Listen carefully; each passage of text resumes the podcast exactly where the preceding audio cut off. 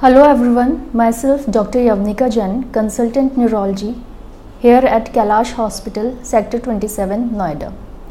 The spectrum of the brain disorders is varied, starting from a simple headache to various serious conditions of the brain like headache, epilepsy, stroke, Parkinson's disease, dementia, and even coma leading to death. So all these are those uh, serious disorders which hampers the integrity of this wonderful brain vital organ. We all know brain is the most complex organ of the body and there are simple life tips which if incorporated in our daily routine activities help us to increase the brain activity as well as keep it immune. First is to think healthy which means that we have to develop positive approach towards all the aspects of life removing all the negativities. Secondly to eat healthy which means to have a balanced diet free of any junk food smoking and alcohol.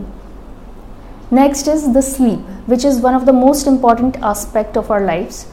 Daily 6 to 8 hours sleep uninterruptedly help us to uh, increase the immune system as well as it helps to reboot the brain, mind and soul.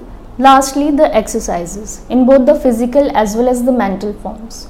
Physical exercises like anything which you feel like doing, uh, ranging from running to brisk walking to jogging, doing simple yoga exercises or aerobics, and even going to gymming.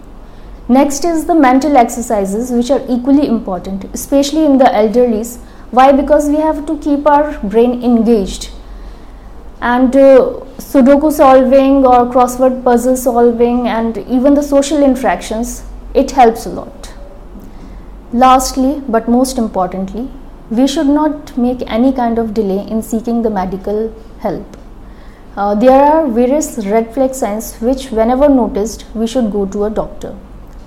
Like Red flag signs include new onset headache after 50 years of age, persistent change in mood and behavior, personality changes, any disturbance in the sleep, uh, transient loss of vision or transient loss of consciousness, blurring of vision or double vision, any weakness in any of the body parts like in hands or in face or in leg and any numbness or tingling sensation in any part of the body. So please follow these uh, life tips as well as go to your doctors regularly as and when required for the regular follow-ups. So lastly the message is do not shy away or do not hesitate from taking medical attention.